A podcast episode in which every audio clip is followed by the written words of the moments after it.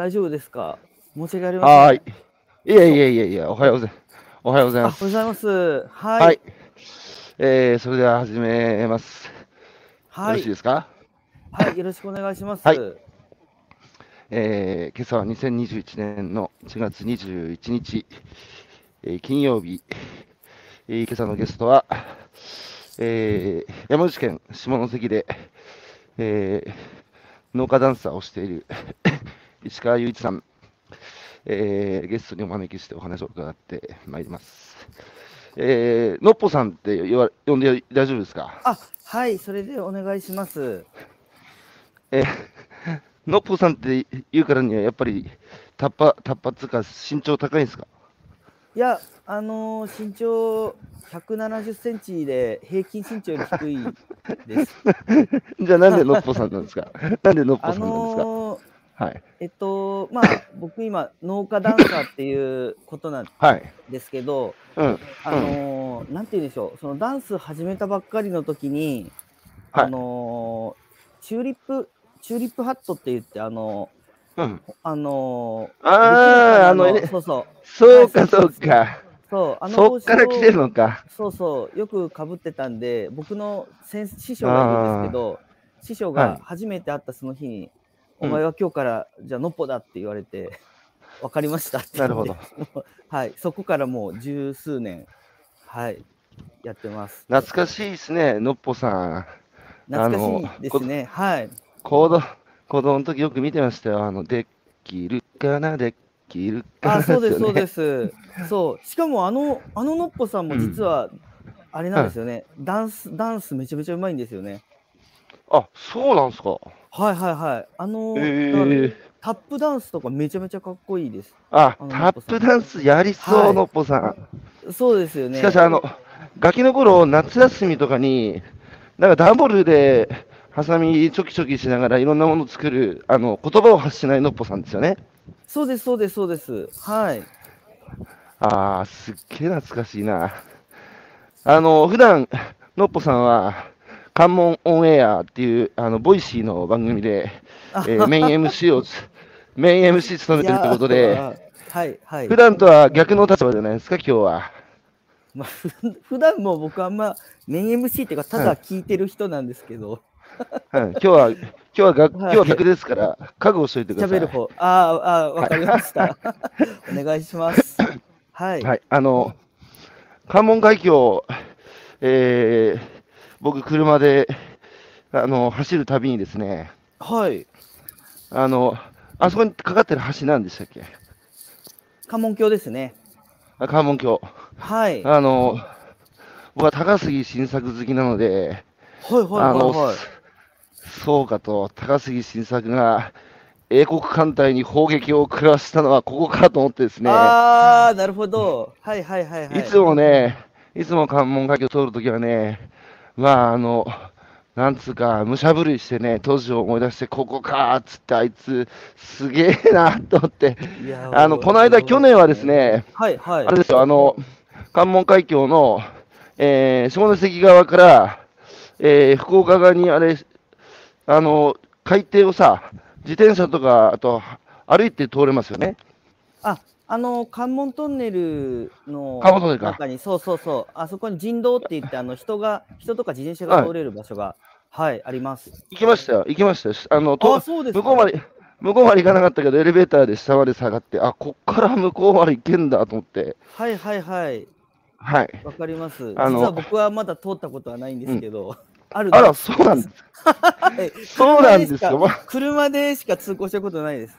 はい。な、そうなんだ。はいはいはいはい。あの、いや、というわけで、し山口の下関は僕は非常にあの好きなあの町でですね、あーありがとうございます。うん、もう5、6回ですかね、下関は、あの、行ってます。で、去年は、あと、下関の町の中に、あの、すごい人気の焼肉屋ありませんか？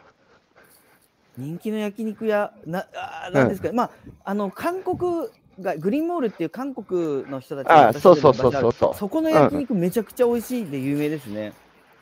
あ、そこ行って、はいはいはい、はい。焼肉、焼肉食いましたよ。あ、本当ですか？いやー、いいな、はい僕まだ食べたことないですね。なんすか？全然、関門オンエアのえメイン MC やってるくせに、関門海峡の人道を通ったことがないし、韓国韓国外で焼肉も食べたことがないっていう。そうです。僕、あの、何も知らないので有名なんで。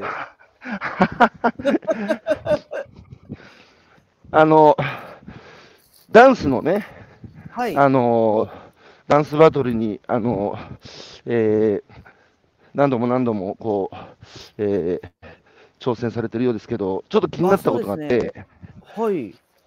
あの、これまでの実績見ると、準優勝が多いですよね。あーあ、あの、おく事前に送らせてもらった経歴ですよね。準優勝多いから、あーはいはい、すすげえ越えられない壁が九州には一人あるのかなと思ってですね。なるほど。あのーあの経歴はかなりはい。要約していて、はい。あのーなんていうんですかね、本当を言えば、予選落ちがいっぱいおおあります。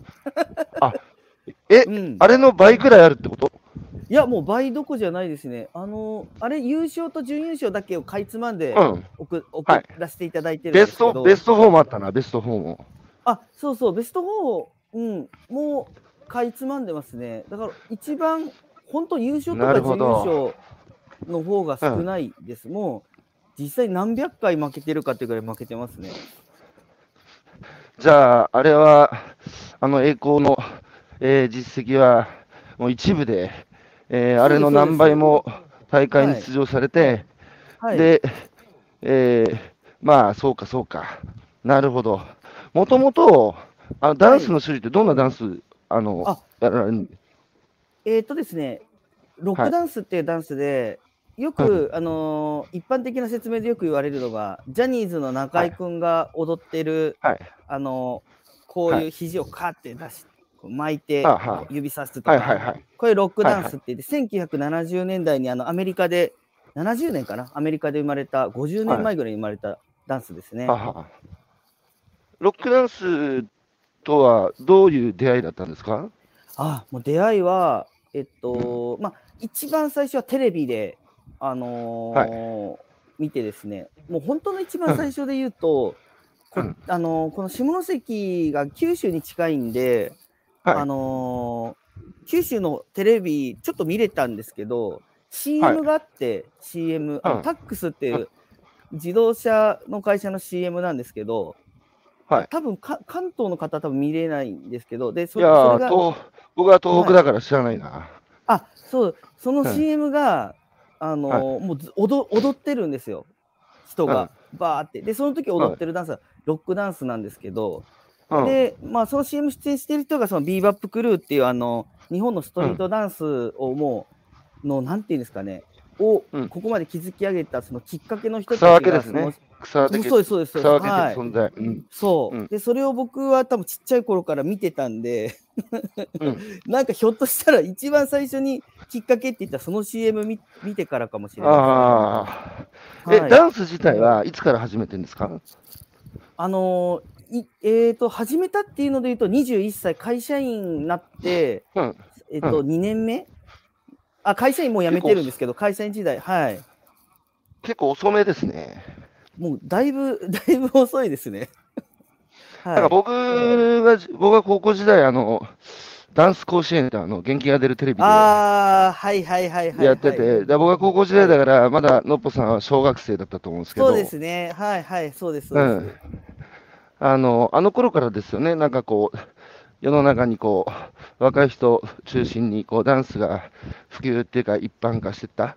そうですね。なんかよくテレビ番組で世代って分かれてて、うん。それこそ一番最初って1984年、3年か4年に映画でブレイクダンスって映画がに日本ああ、でブレイ公開されて。クダンス、あれ、はい。映画でしたっけ？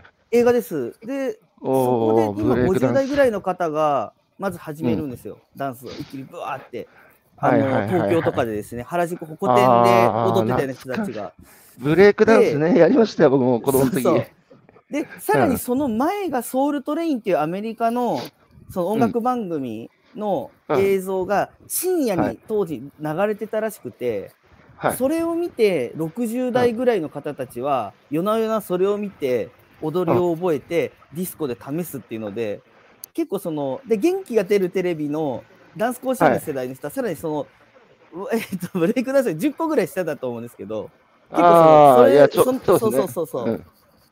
そうなんですよね、なるほど、そういう歴史的な歴史がね。うん、うん。ありますね。いや、ノッポさんはダンス甲子園の今度次の世代でしょ？次の世代って、まあ、になるんですね、一応。ただ、始めたのが遅いので、あのーそれそうですね、世代、うまあのー年齢で言うとそうです。はいはい。ダンスってなんかこう、若い頃からね、は始めるこうイメージあるんですけど、ノッポさんは社会人になって、うん、えー会社員になってから始めたのは、その幼少期からその、えー九州の、えーテレビ CM でロックダンスを見てたっていうのが原風景にあるようですけど、何うん。何がきっかけだったんですか、直接的にダンスを始める。あのーまあ、もともとその、実は、さらに言うと中学生、中学2年生ぐらいの時に、それこそテレビで、はい。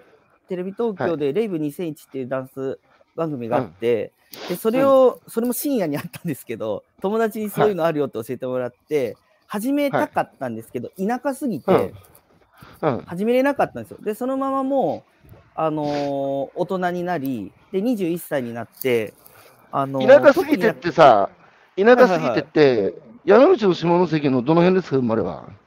そうか、下関のもうちょっと北側に豊浦町っていう、あのー豊浦町うん、はい。下関から車でどれぐらいですか？えっ、と、30分から40分ですね。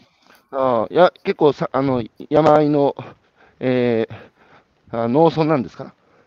あの、そう、まあ、そう、そうですね。簡単に言うと、やうん山あいの、あの、のうん。農村地区というか、だから、あのー下関来たかことがある方で説明すると、あの、うん。唐戸市場って下関に有名な市場がありますよね。で、そこから観光地で言うと、あの、うん。えっ、とですね、角島大橋っていう、うん。あの北側にもめちゃめちゃ長い橋があるんですよ。よくあうん。の車のうん CM とかですごい使われてる橋なんですけど、はいそこに大体この下関韓国来られる方って行くんですけど、そのつん、はい。あの唐戸市場角島大橋。そのうん、行く途中の通過する町が豊浦町です。おー。はいはいはい。下僕はまだそこは行ったことないですけど、あ、そうですか。はい。下関行ったら必ず訪れるのは、あの桜山神社と、あとあれですよ、あの高山寺ですよ、あの高杉晋作が挙兵をした騎兵隊を。はいはいはいはい、はい。なるほど、さっき言われてましたね。あの、僕、や僕ねどっちも行ったこと僕、ない。ば、ちょっと、のっぽさん何やってんですか？じゃあ、下関の、下関盛り上げてる人だって聞いたから、はいはいはい。全然、行こうよ。はい。僕、もう本当最近関門エ始めて逆にいろんなうんことを教えてもらってて、下関の。まあ、逆にそれがいいのかもな。そうですね。もう楽しいですね。で、で、その田舎すぎて、中学の時うん。にダンスに興味持ったけど、深夜番組で、いはい。田舎すぎて、やる仲間がいなかった感じですか？もうそうですね。仲間もいないし、そもそも習い、あの、今日、今ってレクチャー映像とか YouTube でいっぱいあるんですけど、当時ないもんそね。うん、ないから、あのテレビのこのララテ欄に、例えばジャニーズとか DA PUMP とか出てると踊るじゃないですか。はいはい、はい。それを当時のビデオの3倍速とかで録画をして、で、あのあそれを見るんですけど、VHS の頃か。はいそうそうそうそう。VHS の頃か。VHS の頃懐かしいな。そうそう。ビデオね、ビデオ。うん。あの画質画質のの問題っていうよりは、やっぱり覚えれないんですよね、うん早くて動きが。はいはいはいはいそれで諦諦めて、うんっていう感じだったんですけど、まあ、とにかく21歳の時に、まあ、自うん分なんか何も当時趣味も何もなくて、うん。でなんかすごいある日絶望してなんかこう、うん。このまま自分の人生終わるのかなぐらい21歳の時思った日があって、うん。そしたらなんか、なんか好きなことを1個ぐらいなんかこうやりたいなって思った時に、うん。なんかふとななんもないけど唯一ダンスだけは当時あのやってなかったけど見るの好きだったんですよ。うんだからなんか自分が唯一できそうなことって多分ダンスぐらいしかないなと思ってそこから始めましたね、ダンスを。おうはい。しかし、今話聞いてて思ったんですけど、はい。俺らがガキの頃、その地方と都市の間のか格差っていうか、その機械の格差、ああ、すごいですよね。うん。うん、例えばダンスしたくても、うん、ね、東京だとさ、あの、はいそういう、えー学べる機会っていうのは、あちこちあったけど、田舎にはないじゃないですか。そうですね。そそういう意味で、今は、もはいう俺の、うちのガキも、えー小学校1年生ですけど、ああ、そうですか。もう生まれた時からずっとスマホで YouTube 見てるので、はいはいはいはいはい。うん、もうもはや東京だけじゃなくて、世界とつながって、まあ、あのうんゲームゲームも含めて、ああ、あのそうですよね。ほとんどその、なんだろうな、そういう意味で僕らの時代と違って、機械の格差っていうのは、だいぶなくなってますよね、東京で生まれ育とうが、田舎で生まれ育とうが、共通言語を持ってるっていうか、そうですね。僕らの時代は圧倒的にそれなかったからな。そうですね。だからまあ、逆に言うと、そのその機会は増えてるんですけど、うんこうまあ、僕今、ちなみに21で始めて、今37の年なんですけど、はい。あのな、なんて言うんだろうな、あの、いや、機会にずっと恵まれてなくて、会社員やってたら時間もないし、年齢も遅く始めたし、あの、しかも田舎だったんで、ずっとない、ないない尽くしだったんですけど、はいはいそのおかげで、多分なんか謎のクリエイティビティを得ることができて、で、まあなんすか、それ。いや、そうだね。何なんですかね。まあ、まあ、そのおかげで今も、なんか結果が、年取ったけど変わらずに、あのーで、出るっていうのは多分、逆に言うと、最初に恵まれた環境に、そう、いた方って、10年ぐらい経つと、すごい壁にぶつかることがあって、そうなんでですよね。だからそこで言うと、なんかその、機会は僕らにはなかったんですけど、なんか必要性みたいなやつはじ、あの、すごくこう、常に、必要性っていう機会はずっと与えてもらってたんで、なんか、ああるものはあったなっていうのが今の自分のなんか結論の一個ですね。じゃあ、逆に、その、高校時代とか中学時代から東京で洗練されたあの環境の中で、ダンスを磨かれて、切磋琢磨してきた人たちとはずれてるじゃないですか、年あのめちゃくちゃずれてます。遅く遅遅く始めて、しかも、うん、遅く始めて、しかも田舎だしね、うん。はい、そうなると、その謎のクリエイティビティっていうのは、だから、その独創的だってことですか？あのー、独創的というか、多分なんか、はい。まあ、独創的とも言えるんですけど、はい。あのーなんていうんですかね、まあ、簡単に言うと、あのダンスとかって、あまあ、アートっていうふうにつなげると、まあ、自己表現じゃないですか。はい、で、はいそのだ自己表現しようと思ったら、自分のこと分かってないと単純に無理ですよね、自己の表現だから。で、はいはい。あのーさっき最初に出てた、その機会がある、その、うん。き環境的に恵まれてるって、あのそそ外側の要因じゃないですか、自分の。うん。うん。で、うん。そうだあね。のーそれがないってなると、今度人間って内側のことすごい考え出すんですよ。はいはいはいはい。はい、で結局のところ、両方ないと表現って成り立たなくて、外側の環境もいるし、内側の自分もいるっていうのがあって、うん。だからその謎のクリエイティビティっていうのは多分こう何もなかったからこう自分のことをすごい顧みる機会がものすごい時間が長かったんでそこかなっていう。はい、なるほど。そうか。あの、東京だと逆に外側の環境を機会に恵まれて、そっちにあの思考も行くけど、田舎だと外側の環境が足りない分、中にあのべ矢印が向いて、あの内発的な、うん、内発的な、要はさっき必要性とおっしゃってたけど、その、はい、自分とは何か、あ自己を表現していく、スタートの自己をこう掘り下げる機会を、うん、えー、ノートの場合は、あまあ逆に言えば恵まれてたっつそれが今の謎のクリエイティビティにつながってですね。そうそう、めちゃくちゃ恵まれてますね。はい、それでさ、あの、はいはい、奥様とあの出会われて、二、はい、人で、その、農家ダンサーな仲良し、はい、あ仲良しっていうユニットを組んでらっしゃるって話ですけど、はい、奥さんとの出会いは、そうすると、あのダンスで出会われたんですか？ダンスですね。あの自分が、うん。えっと出雲市で働いてる時代、うん島根県出雲市にいた時に、誰が、はい。あ自分です自分です。はいはいなに、はい。のっぽさん、え、ちょっと待った、山口の下関にずっといるわけじゃなくて、はい出てる、あそうあそうです。僕20代ずっと島根県にいたんで、なんかなんでし、僕 のちょっと待って、なんで東京とか大阪とか福岡じゃなくて島根だと？いや単純にあの高校卒業して就職して、はいで。その会社のじ事業所があの、島根にあったんですよ。あそういうことか。じゃあ20代はう出雲にいたんだね。あまあしま出雲にも行ったし島根県のいろんな場所を転々としてて何の会社ですか、あの なんでインフラ系ですね某インフラ系のはい会社でも全然エンターテインメントも何も関係ないような会社ですね。そうか、じゃあダンス始めたのは島根で始めた。あそうですだからまあ変なうん話、下関よりも田舎で始めましたね。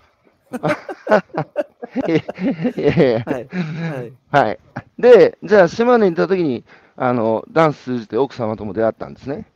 そうですねあの出会ってで僕の5個下だなんですけどうん。うん。僕が島出雲いる時25ぐらいなんですけどで、うん今のいあの嫁が二十歳でで、はいあのー当時練習場所とかが一緒なのとあとその、まあ、僕らって週末になると、まああの嫁も当時、まあ、今もうあの半分やってますけどその OL をやってて、で、うん。あのーなんていうんですかね週末になるととにかく県外の大会に出るんですよ。大阪行ったりとか、あー広島行ったりとかそういうこう力試しね。腕試し力まねあ。そううんあのまあだかうんらそこでもうめちゃくちゃ負けるんですけど、あの20代、うんうんちなみに僕1回も勝ったことないんで、ずっと予選落ちだったんですけど、それをだからもう、その時にいっつも結局最後まで挑戦し続けてたのが自分と、えっ、と、嫁だけだったんですよね。うん、だからそこで近くなりましたね。はい。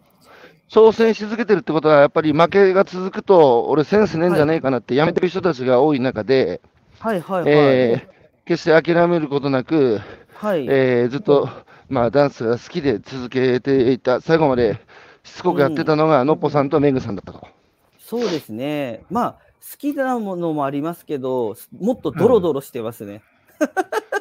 ドロドロなんか今で、うん、今でこそちょっとこう、なんかこう、上笑い話で喋れますけど、うんもう当時とかはもう本当にもうなんか、なんていうんですかね、自分のその、うん。えっと、仕事以外の時間のほぼ全てを、えっとうん。ダンスにしてるんですけど、なのに何も結果が出ないので、もうなんか執念というか、もうなんかもっとなんか、ドロドロしてましたね。意地でももうなんか結果出さないと成仏できないみたいなこ感じでした。あの、どうにかできないのは能力の限界ではなく、執念の欠如であるっていう言葉を残された方が、あの、目指しの土光さんって、あの、国鉄をね、あの、民営化したときに、どの政治家もね、成し得なかったことを、あの、目指しの土光さんつって、あの、土光さんっていう民間人がやったんですけど、この人の言葉、僕が好きで、どうにかできないのは能力の限界ではなく、執念の欠如である。まさにのっぽさんや。まさにのっぽさんや。いやいや、いや、そことつなぎ、そんな、ね、素晴らしい方とはあれなんですけど、まあ、それの、いや、でも、でまあもですね、大、はい大体の人はさ、うまくいかないと諦めてやめるじゃないですか。まあ、まあ、そうですね。うん。なら、諦めなかった人だけがたどり着いてるってことですよね。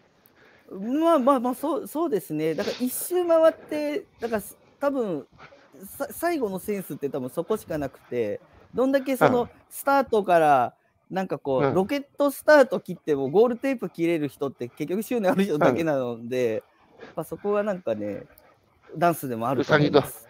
はい。うさぎと亀で言えば、亀、大器晩成型ですね、のっぽさんは。まあ多分そういうカテゴリーの人間ですね。はい。で、めで、まあ、それで、のっぽさんとめぐさんが、そういう結ばれ方をして、で、やがて下関に、あの、おいくつの時に戻ってこられるんですか？34歳です。なので ?34、2010じゃあ、はい、もう最近最最近じゃん2019年。2019年1月です。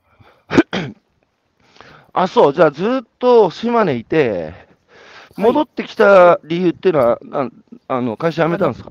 いやいや、えっと、会社の30の年に山口に帰ってくるんですけど、でもそれでも当時、その、えっと、宇部、宇部、宇部市っていうところがあって、おう、宇部あ。の、あのエヴァンゲリオンで有名なうん、うん。宇部市宇部があって、ね。はい。わかりますよ。はい、あそこで、まあ、働いてて、で、あ34じゃあの年に会社辞めました。そうか、そうか。で、34の年に、あの、はい会社を辞めたのを契機に、ふるさとに帰ったんですか、そうです、そうです。あ、まあ、辞めたというか、厳密には、その、うちの、まあ、辞めたんですけど、あの祖祖父と、祖父が2016年に他界して、で、はいはい。2018年に父が他界するんですよ。で、あのつ続きま立て。続けに、そう、あの、ううんち、いあの、基本的にこう、人があまり死死んでない家だったんですけど、急にカターンって、あの、じいちゃんとお父さんが、あの、旅立ってしまって、で、急に自分にバトンが来たんですね。うん。うん。で、それ、で、まあ、僕もダンス、その当時結構、まあ、結果も出始めてたのもあるし、で、うん会社員としても、まあ、正直自分会社員のセンスがもう圧倒的になかったんで、まあ、この辺で、まあ、10 15年ぐらいやったし、まあ、いいかなぐらいの感じになってて、まあ、いろんなことがちょうどその年に重なって、うん、なるほど。それで、はい、はうん、今の形その家を継ぐっていう、その、えー言葉はい、今の時代となっては、ものすごく重い言葉っていうか、昔だったら当たり前だったかもしれないけど、ああ、そのはい、ね、今は、あの、だ大体さ、だって僕らって、えー親は選べないし、生まれてくる地域も選べないじゃないですか。子供はそうですね、はい、うん。で、今は、ね、あらゆる人が、えー職業も選択し、住む場所も選択し、あの、ね、自分の生活をデザインしていける時代で、なかなかね、生まれ育った地域で、えーうちは何代目だからそれを継ぐっていう選択をされる方がね、あの、稀有な時代になりましたけど、はい、のっぽさんにとっては、そのじいちゃんと親父さんが立て続けにお亡くなりになって、はい、そのいきなりバトンが来て、はいはいやっぱ俺が継がんといかんのかなっていうふうに、うん。なんで思えたんですか？いやー、もうん。あの一番、これ言うと何に何でもなくなるんですけど、うん。もうまず本当に言うと、まあ、ダンスに似てるんですけど、もうフィーリングですね。なんか、こ。う、いや、うん。あのーこう頭ではいろいろ考えるじゃないですか、もちろんその、うん。こう農会社員辞めるとか、はい。農家になるとか、はいでもなんか、ダンスもそうなんですけど、こう、うん。本番になってステージに立った時本番の瞬間に本当の自分出てくるんですよ。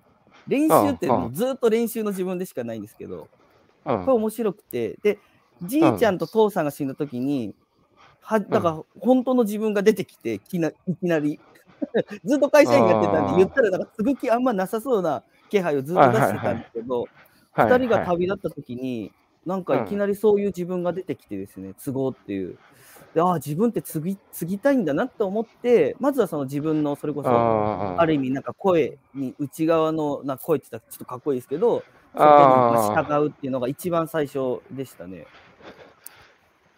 いや、面白いね。あの、練習の時は、じゃなくて、本番になると本当の自分が出てくるっていうのは、ね。うん。あの、今言われて、ああ、確かになって、うん僕もね、あの、本番になると僕もね、結構人変わるんですよ。そうなんですね。え、高橋さんあのの本番って、例えばいつ、どの瞬間ですか？例えば、はい。あの、僕昔田舎で議員やってたから選挙とかやってたんですよ。あ、そうなんですか？えー、すでごい。で、毎朝辻立ちって朝街頭に2時間毎朝立ってたんで、それ練習じゃないですか。はいはいはいはいはいはい。だけど選挙っていうのは本番ですよね。あ、そうですね。はいはいはいはい。やっぱね、スイッチ入って、こう、なんつうか、俺俺ってこんなやつだったんだって、その本当の自分と出会ったり、あとは。ビジネス、事業始めてから今度、あのベンチャーなんで資金調達とかしなきゃいけないから、はい、あのピッピッピッチ？あのあのピ,、うん、ピッチコンテストとかバトルに出るんですよ。はいはいはいはいはい。それも、俺も結構遅くに事業始めたんで、なんかベンチャーやってる人たちで若い人たちが多いから20代の T シャツ着てね、横文字使ってるような人たちの中におじさん事業家が37ぐらいで始めていって、ちょっと気遅れするんですよ。はいはいはいはいはい。うん、いやー、ダメもうダメだ、こいつらとただ勝負になんねえとか思うんですけど、はい、はい。ステージに立って、いざピッチが始まると、息が入って、ほんで、そうそう、で、ね、準優勝と優勝、2回出ましたけど、2回とも、あの、勝っちゃったっていう、えー、すごいおめでとうございます。あの、ほほんまに強いんですよ、僕。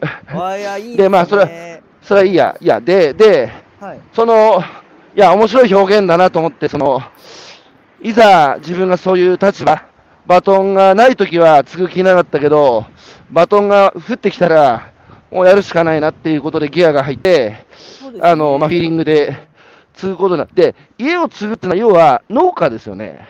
農家です。はい。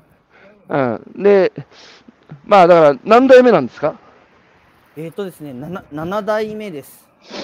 ?7 代目。はい。それまでだって農業ののの字もないわけでしょ？のっぽさん。もう本当にないです。何にも知らないです。今、今もよく分かってないんですけど。だから、反応反 X って言葉あるけど、反応反ダンサーだね。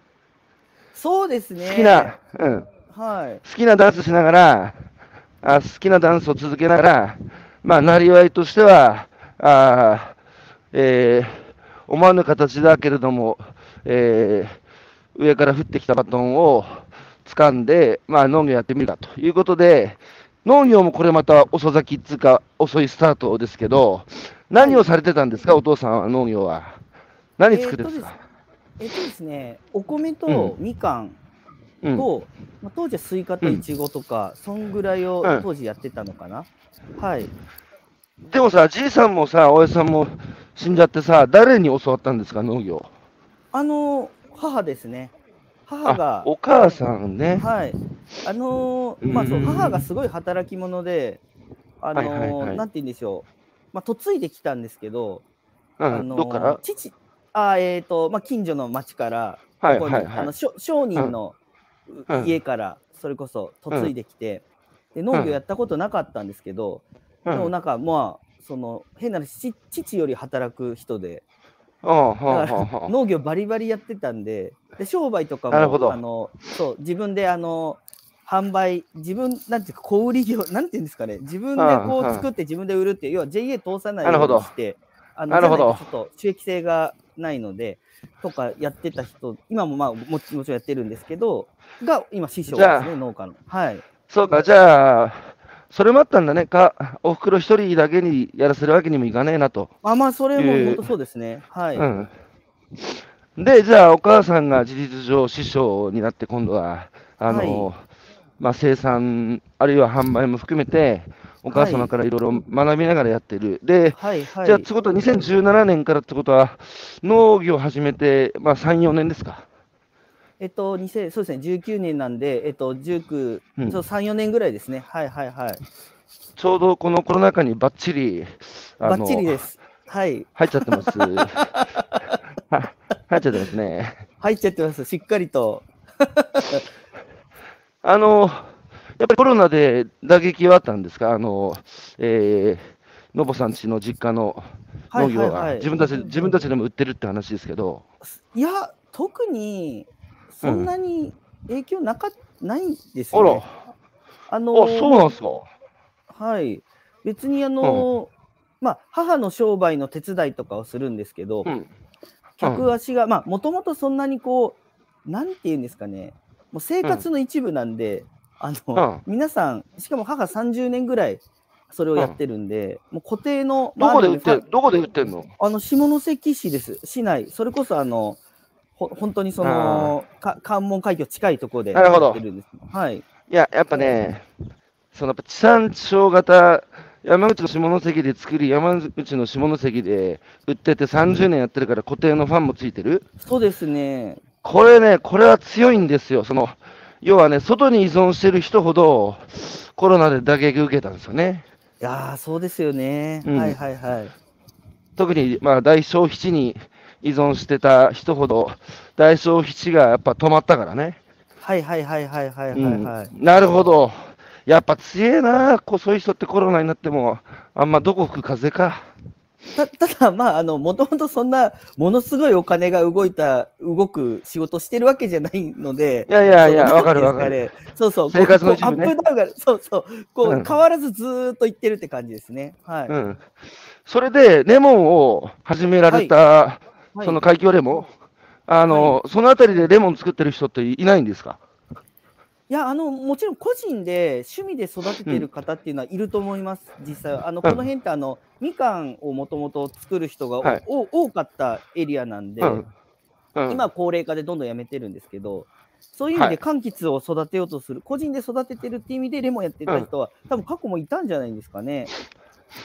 で、なんでのっぽさんが、そのレモン栽培することになったんですか？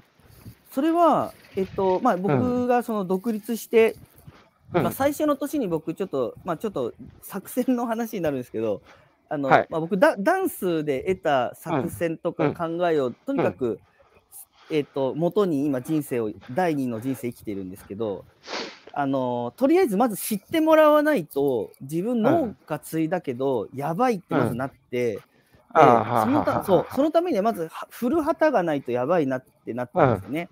でうん。これはだから、うんうんあの、まあ、なんだろうな、ダンスの時で言うと、ものすごい踊れるダンサーの人と仲良くなった素人の人って、上手くなるのが早いんですよ。あの、環境的に。僕もそのやばい人に助けてもらわないとやばいってなって、で、うん。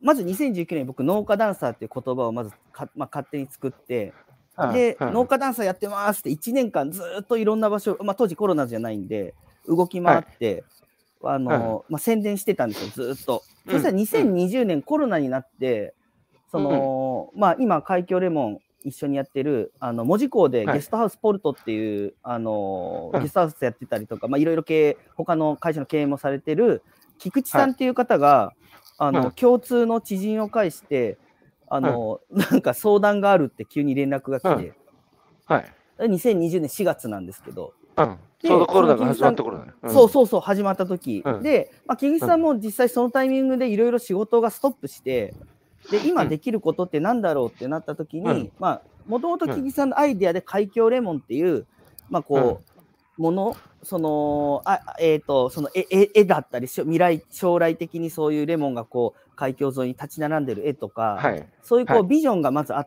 て、うんでそれを現実化するために最後に、えっと、生産する農家と、あと作る土地が必要だってなった時に、一番最後に僕が合流するんですけど、その2020年4月に、ちょっと海峡レモンっていうのをやってみたくて、まあ、作ってもらえませんかっていう話が来たんですよね。それが始まりです。しかし面白いね。あの、ダンサーとして培ってきた、その知見と、はい。あの、まあ、あの、なんだ？直感もあったんでしょうけど、それを農業でもそのままダイレクトに生かしてる。あそうですね。はい。全然さ、畑違うじゃないですか、ダンスと農業って。だけど、ダンスで、あの、長年やってきた、その、ことっつうのはやっぱ、転用できるんだね。人生って面白いな。まあそれで言うとダンスもだし自分のダンス人生ですよだからやっぱ遅く始めて始まりはいははいピンチから始まるっていうのが結構慣れてるんですよね。なのであのだからじゃあ農業も遅く始められたことに対して、じゃあ、あの、抵抗感がなく、むしろ、ダンスも遅くスタートして、うさぎと亀じゃないけど、はい亀で、最後ね、優勝とか準優勝もされるようになってって、農業もそのやり方でいけると、あの、はい。踏んでるわけですね。そうですね。はい。じゃあ、そのゲストハウスやってる門司港のあの菊池さんとの出会いで、あの、今度は農家ダンサーともう一つ海峡レモンという旗を、えー立てて振り始めて今に至るってことですね。そうですね。はい。でもさ、国産国産レモンってさ、日本少ないじゃないですか。少ないですよね。うん。やっぱり難易度高いですか？のあの農産物の生産の中で。あのーレモンっていうかまあ果樹果樹っていうか、うん。要は 1, うん。一年間でそのうん。成長して収穫できるものって、この収益のなんかこううん。計画が立てれるじゃないですか、なんていうか、はい。年間で。はい。でも、はい。あの果樹って例えば生木になるまでレモンって10年はやっぱかかる、レモンだけじゃないですけど、かかるんですよね。うんあのうんってなると、やっぱまず収益性がやばい、立たないですよね。あの桃栗3年、うん。なんだっけ、うん桃栗3年かけかけ8年って言うけど、ね。はいはい。レモンは10年かかんだ。あのまあ、5年目から収穫はするんですけど、生木っていう、そのある程度こう収量が増える、立派な木になるまでやっぱ10年かかりますね。10年か。結構かかんな。で、はい、ほんで、ほんで、あの、今、何年目ですか？今、えー、3年目です。じゃあ、一応収穫できるまであと2年で、まあ、はいちゃんとそれが事業、事業として成り立つぐらい、えー、種量が増えていくのはあと7年かかる？そうですね。はい。まあでもこれ、のっぽさんの、あの、あれですね、あの、パターンにはまりつつありますね。いや、いやまあ、そうじゃん。そう、そううん思う思うようにしてます。ポジティブシンキング。そうですね。はい。でも、その、ね、レモンの栽培、あの、かはい関門レモンが、やがて、はいその、はい。門司港のあたりにこう広がっていったときに、はい。その、いや要は、その、下関の町づくりっていうか、関門海峡のね、はいあ、の、町づくりの話、はい。もう、あの、されてるじゃないですか。はい。それはこう、やっぱり、自分たちの住む町、もう少し楽しいことをできないかなっていうビジョンともこう重なるんですか、仲間たちとお話しされてて。あーそうですよね。いやあありありますね。で、あとそ、そもそもさっき10年かかるって言いましたけど、結はい。構なんかこう、まあ、あともう一人、あの青山さんっていう、あの今、うん。あの下関市役所の前にタグラインっていうめちゃくちゃうん。イケてるカフェがあって、そこの、まあはい。オーナーをやってる青山さんっていう人と3人でやってるんですけど、でそのはい。3人の話でもなんか共通のなんか感じであるのが、うん。あのやっぱこうその、まあ、10年ってめちゃめちゃ長いんですけどうん。あのこうな長く挑戦して、うん。えー、とそそれでこう現実化するのをうん。うん。こう町のまあ今からの人とか同世代の人とか、まあ、先輩たちもかもしれないですけど、こうその姿を見,、見せれたらそれが結構エネルギーになるんじゃないかなっていうのはそもそも思ってますね。だ誰に見せるの、あのその背中は？それはもう町の人？まその町の人たちなんですかね。この周辺の。だから、うん。なんていうかな今ってこうすごい短期的にはい。なんかものすごい例えばでかいお金が入ってバンっていきなり建物が建つとか、なんかものすごいそもそも知名度がある方がこう爆弾投下するとか、それはよく見て、でそうじゃないとできないとか、やっぱなりがちだなとよ思うんですけど、でも冷静にあ考えると人間なんて何やったってうん。10年ぐらいやらないとものにならないのって多分普通のい普遍性があることだと思ってて。確かおっしゃる通りですね。はいはいはい、だからなんかそうん。の普通のことを、うん。なんかこうある意味エンタメ化っていうかなんかできたら、すごいそれはパワーにだからみんな別うん。にスーパーマンがやるわけじゃなくて、その普通の人たちが例えば普通に10年挑戦すれば、それはその時の人が見たらすごいものになっててでもうん。自分たちもできるかもしれないなって思ってもらえたら、いやー、すげえいい話。うん。すげえいい話だ。スーパーマンが来て、えー爆速で、えーなんか新しいこと始めて、はい、で、周りの人たちが羨望の眼差しで見て、すげえな、すげえな、この人。はい、だけど、この人だからできるんだって、俺ら真似できないってなったら、街づくりにはならないですよね。そうですそうです。はい。普通の人が10年かけてね、じっくり、うん。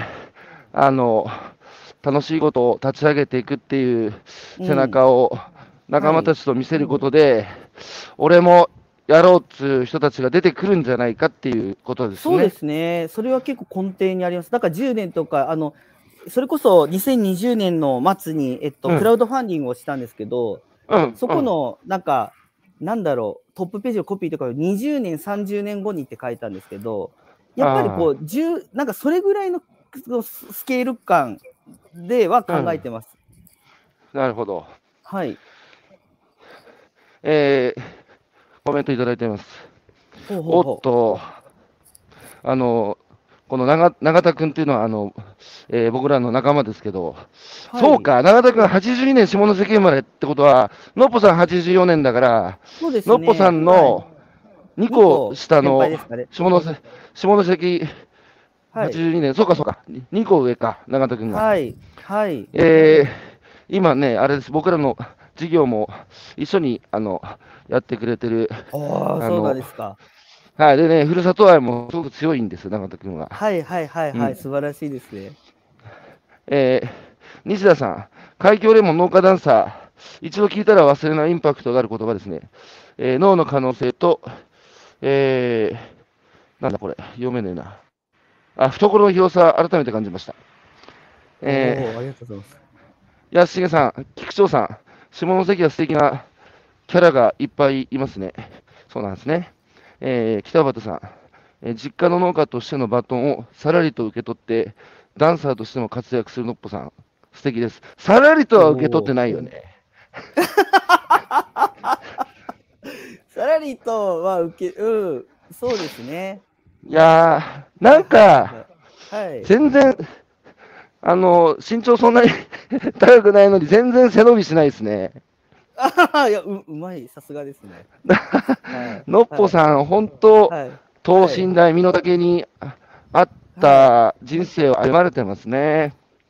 あ、そうだと思い、まあ、いや、でも、正直、まあ、自うん分ずっと変わってないんですけど、最近で、というか、それこそ2019年から、あの、2020年海峡レモン携わらせていただいて、で、2021年カモンエア、ネクスコ西日本さんとのお仕事、はい。あのか携わらせていただいて、もう身の丈以上のことをもういろいろあのに、の機会を与えていただいてるんで、本当にもうねなんかあのありがたいいやいや気持ちでしかないです。勝利の方程式にはまってるじゃないですか。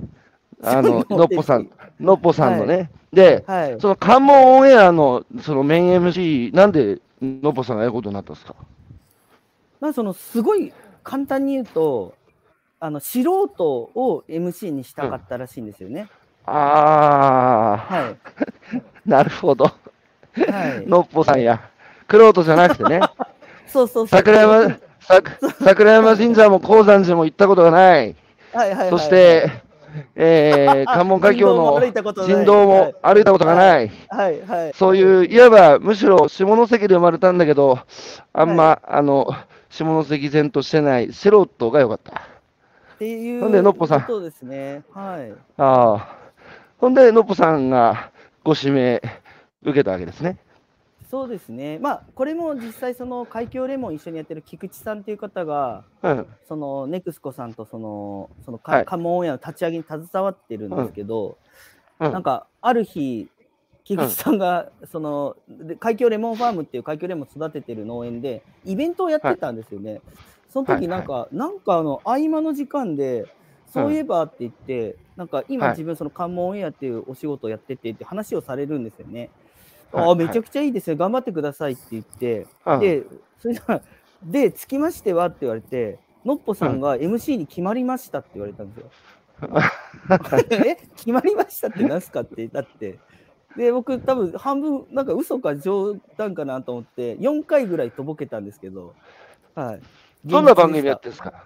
どんな番組やってるの？あどんな番組？えっとですねあのまあ下関っていうか、まあ、関門エリ基本的には関門エリアの、えーとはい。歴史だったり、えーとまあしまあしまあ、旬の情報とかもあるしあと,、えーと地域の産業あの、会社地元企業の方とかはい。そういう方にのその代表の方に出演していただいたり、まあ、市役所の方にうん出たりしてもらうこともあるんですけど、でまあ、うん。そのそういうその各々のジャンルのプロの方方に、なんかこう、まあ、何にも知らない自分がいろいろ 教えてもらうっていうそんな感じの番組ですかね。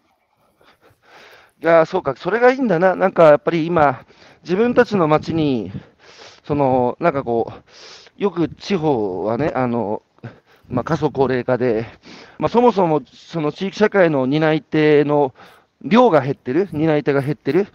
だから、その、量の問題と、それから、残ってる人たちは、今度逆に自分たちの地域にこう、なかなか誇りとプライドを持てず、まあ、しょうがねえってもう諦めてしまってる人たちもいい、だから、それは質の問題ですよね。で、その時に、めちゃくちゃ自分のふるさとに詳しい人が、えー、そのふるさとを代表するような人たちと会って話して、マニアックな話しても、うん、興味のない人たち聞いてもなんかしらけるじゃないですか。はいはいはいはいはい、のっぽさん自身がよく下関のことを、うん、まあ分かってない素人で、分かってないですね、素人ですね。で、そうすると、ね、毎日さ、毎回さ、下関の人呼んで、下関の歴史聞いたりして、へーってさ、知ることばっかりで驚きの連続じゃないですか？もう連続です、もう。はい、びっくりします、ね、そうすると、はい、そうすると興味なかった人も、ね、のっぽさんと同じこう視座で聞けるから、耳に入ってくんだろうな。あまあ、ちょっと今度聞いてみますか。あ、本当ですか、うん、ありがとうございます。まあ、ちょっと僕のね、喋りのテクニックがあまりになくて、あれなんですけど、はい、でももう、いやいや、あの、出演してくださってる方々、本当素晴らしい方々で、はい。いやいや、あの、喋りのテクニックが、あれですよ、喋るより聞く方が難しいんですよ。はいはいはいはい、はい、だって、口は一つなのになぜ耳は二つあると思いますか、ノップさん。あ、なんでですか？